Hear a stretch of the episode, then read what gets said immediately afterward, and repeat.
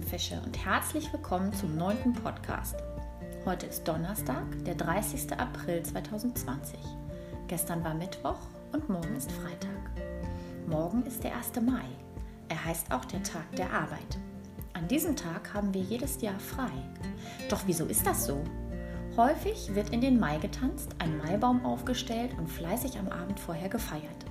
Am 1. Mai selbst gibt es häufig Proteste oder Demonstrationen und in großen Städten kommt es manchmal zu Unruhen und Randalen. Das hängt mit der Entstehung des Feiertages zusammen. Früher mussten die Menschen sehr viel mehr arbeiten und bekamen sehr viel weniger Geld als heute dafür. Wenn sie mal krank wurden, bekamen sie überhaupt gar kein Geld mehr. Das war überhaupt nicht in Ordnung und irgendwann begannen die Menschen dagegen zu protestieren. Am 1. Mai 1886, also vor ungefähr 150 Jahren, gab es dann einen ganz besonders großen Protest. Die Menschen weigerten sich, so weiterzuarbeiten. Es brauchte zwar noch viele Proteste mehr, aber irgendwann änderten sich die Bedingungen für die Menschen. Sie mussten weniger arbeiten und bekamen mehr Geld und Sicherheit.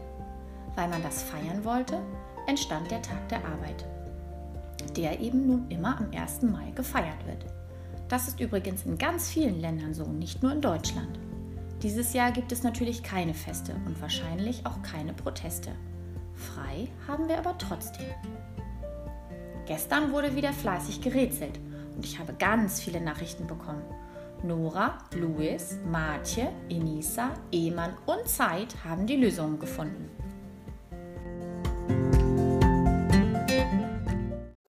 Hallo, hier ist Nora. Ich weiß die Antworten.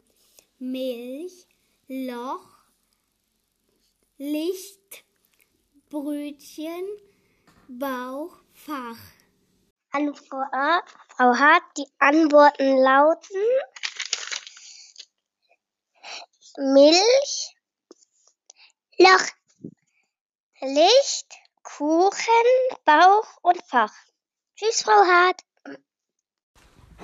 Hallo Frau Hart, hier ist Marte. Ich wollte dir die Lösungswörter erzählen. Erstens Milch, zweitens Loch, drittens Licht, viertens Brötchen, fünftens Bauch, sechstens Fach. Tschüss, Frau Hart. Hallo, hallo, ich bin Anita. Ich wollte die Antworten sagen. Ich leg jetzt los. Nummer eins Milch. Nummer zwei Loch. Nummer drei Licht. Nummer vier Brötchen. Nummer fünf Bauch. Nummer sechs Fach. Tschüss. ist E. Hallo hier ist Eman. Die Antwort ist Milch, Loch, Licht, Kuchen, Bauch, Fach. Tschüss, Hart. Hallo Frau Hart, hier ist Zeit. Ich weiß die Antworten. Erstens Milch, zweitens Taschentuch, drittens Licht, viertens Brötchen und fünftens Bauch und sechstens Lieblingsfach. Tschüss, Frau Hart.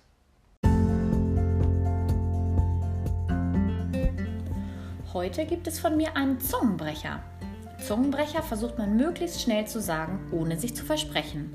Vielleicht versuchst du den Zungenbrecher nachzusprechen oder du kennst einen anderen Zungenbrecher. Ich freue mich jetzt schon sehr auf eure Nachrichten.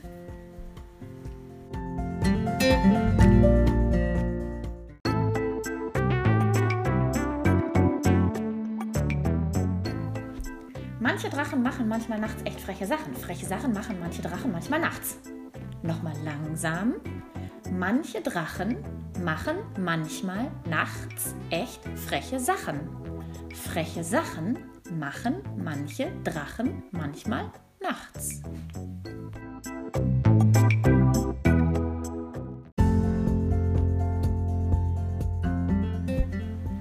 Gestern hat sich doch tatsächlich ein kleiner Fehlerteufel eingeschlichen und die Ansage von Ida für das nächste Kapitel vom Räuber Hotzenplotz kam nach der Geschichte. Heute ist wieder alles richtig herum.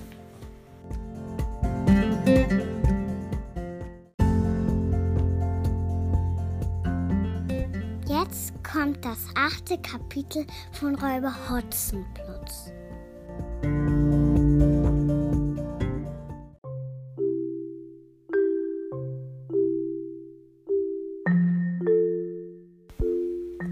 Petrosilius Zwackelmann. Große und böse Zauberer Petrosilius Zwackelmann hockte verdrossen in der Küche seines Zauberschlosses und schälte Kartoffeln. Er war zwar ein großer Zauberer, der mit Leichtigkeit einen Menschen in jedes beliebige Tier verwandeln und aus Dreck Gold machen konnte, aber Kartoffeln die Schale herunterzuzaubern, das war ihm trotz vieler Mühe noch nie gelungen. Wenn er also nicht immer bloß Nudeln und Graupen essen wollte, musste er sich wohl oder übel von Zeit zu Zeit die Küchenschürze umbinden und das lästige Geschäft des Kartoffelschälens selbst besorgen. Alles bloß, weil ich keinen Dienstboten habe, seufzte der große Zauberer Petrosilius Zwackelmann. Und warum hatte er keinen Dienstboten? Weil ich noch keinen gefunden habe, der mir gepasst hätte, dachte er. Solch ein Dienstbote müsste nämlich vor allem dumm sein. Nur einen Dummkopf könnte ich in mein Zauberschloss aufnehmen, ohne dass er mir auf die Schliche kommt. In diesem Punkt kann man als Zauberer gar nicht scharf genug aufpassen. Bevor ich mir da eine Laus in den Pelz setze, ist es viel besser, ich schäle mir die Kartoffeln selber, auch wenn es mir lästig fällt. Petrosilius Zwackelmann hatte während des Nachdenkens mit der Arbeit ausgesetzt. Nun wollte er weiter schälen. Da schellte die Hausglocke. Augenblick, rief der große Zauberer Petrosilius Zwackelmann. Komme gleich! Er lief in den Flur hinaus, griff nach dem schweren Riegel und wollte das Schlosstor öffnen. Aber in letzter Sekunde besann er sich, dass er die Küchenschürze noch vor dem Bauch hatte. Ach du liebe Zeit! Petrosilius Zwackelmann in der Küchenschürze. Das fehlte gerade noch, dass ihm jemand in diesem unwürdigen Aufzug zu Gesicht bekam. Abermals schellte die Hausglocke. Ja doch, ich komme, rief Zwackelmann. Er riss sich die Küchenschürze herunter, aber wohin mit ihr? Hokus pokus! Der große Zauberer Zwackelmann schnackelte mit den Fingern.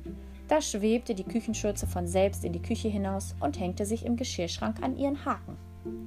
Die Hausglocke schellte zum dritten Mal. Petrosius Zwackelmann schob den Riegel zurück und öffnete.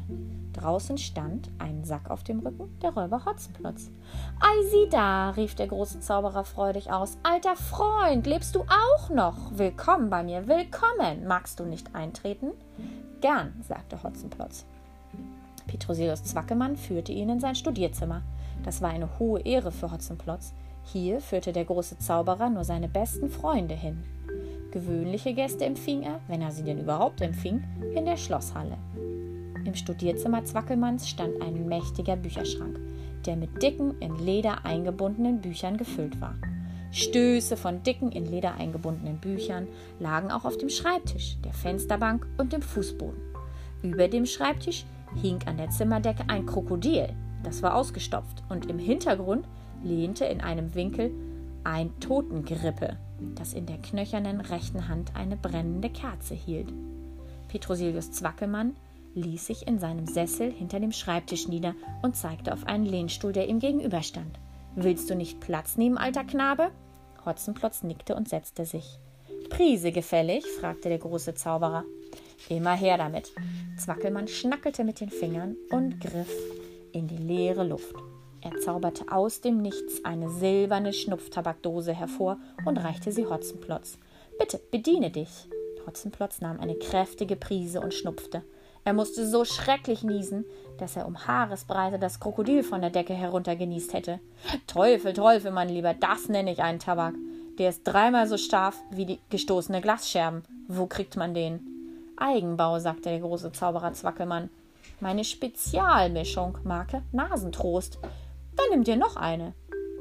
Hotzenplotz strahlte, ihm war ein Gedanke gekommen. Er schnupfte und nieste. Dann sagte er, könnten wir nicht ein Geschäft machen? Ein Geschäft? fragte Zwackelmann. Ja, sagte Hotzenplotz, ein Geschäft mit dem Schnupftabak. Zwackelmann rümpfte die Nase. Was könntest du mir schon bieten? fragte er. Weißt du nicht, dass ich Geld wie Mist habe? Wer spricht denn von Geld? sagte Hotzenplotz. Ich biete dir etwas viel Besseres. Rate mal. Petrosilius Zwackelmann legte die Stirn in Falten und dachte nach. Hotzenplotz wartete eine Weile, dann meinte er Soll ich dir draufhelfen? Es ist etwas, wonach du seit langem vergeblich suchst. Etwas, wonach ich seit langem vergeblich suche? Der große Zauberer horchte auf. Ist es etwa ein neues Zauberbuch? Nein, ein Dienstbote. Ha! rief der große Zauberer Zwackelmann. Wirklich? Ein Dienstbote? Ist er aber auch dumm genug? Dümmer geht's nicht mehr, sagte der Räuber Hotzenplotz. Und wo hast du ihn? Hier im Sack steckt er. Hotzenplotz knüpfte die Schnur auf, mit der er das obere Ende des Sackes zugeschnürt hatte. Der Sack glitt herunter und zum Vorschein kam Kasperl mit Seppels Hut auf dem Kopf. Petrosilius Zwackelmann schnackelte mit den Fingern und zauberte seine Brille herbei. Er setzte sie auf die Nase und musterte Kasperl durchdringend. Kasperl machte das dümmste Gesicht, das er machen konnte. Ist der so dumm, wie er aussieht? fragte der große Zauberer Zwackelmann. Mindestens, sagt Hotzenplotz. Das ist gut, sagte Zwackelmann. Das ist sehr gut. Wie heißt er denn? Seppel. Aha. Also Seppel, ich nehme dich. Kannst du Kartoffeln schälen? Natürlich, Herr Schnackelmann. Petrosilius Zwackelmann brauste auf. Du verdrehst meinen Namen, Kerl? rief er zornig. Ich bin auch nicht einfach ein Herr. Ich verlange von dir die Anrede großer Zauberer Petrosilius Zwackelmann. Merk dir das ein für allemal. Sehr wohl, großer Zauberer Ceprodilius Wackelzahn, sagte Kasperl ganz unschuldig. Pech und Schwefel. Der große Zauberer packte Kasperl am Kragen und beutelte ihn gewaltig durch. Glaubst du, ich dulde es, dass du dich über mich lustig machst? Soll ich dich auf der Stelle in einen Affen verzaubern oder in einen Regenwurm? Petrosilius Zwackelmann schnackelte mit den Fingern und schwuppdiwuppdig hielt er den Zauberstab in der Hand. Aber Hotzenplotz ließ es nicht zu, dass er Kasperl verzauberte. Er fiel Zwackelmann in, in den Arm und beschwichtigte ihn. Seppel verdreht deinen Namen nicht absichtlich, alter Freund. Er merkt sich ihn nicht. Er ist einfach zu dumm dazu. Ach so, meinte Petrosilius Zwackelmann und dann lachte er. Hotzenplotz, rief er. Ich kann gar nicht sagen, wie froh ich bin. Dieser Seppel gefällt mir. Er ist wie geschaffen für meinen Haushalt. Ich bringe ihn rasch in die Küche. Dort mag er Kartoffeln schälen. Dann wollen wir beiden in aller Ruhe über den Preis reden. Reden wir lieber gleich darüber, sagte der Räuber Hotzenplotz. Auch gut. Ich biete dir, sagen wir, einen halben Sack Schnupftabak? Einen halben? entgegnete Hotzenplotz. Ist das nicht etwas wenig für einen ganzen Dienstboten? Schön, sagte Petrosilius Zwackelmann. Du bekommst einen ganzen Sack. Top. Damit streckte er Hotzenplotz seine rechte Hand hin. Top, sagte Hotzenplotz und schlug ein. Von jetzt an kannst du mit Seppel tun, was du willst. Er gehört dir nun. Wohl bekommst.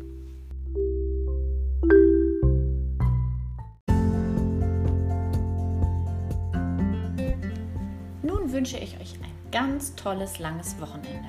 Ich hoffe, es hat euch gefallen und wir hören uns am Montag wieder. Seid schön fleißig und schickt mir viele Zungenbrecher. Und das Spiel nicht vergessen. Eure Frau Hart.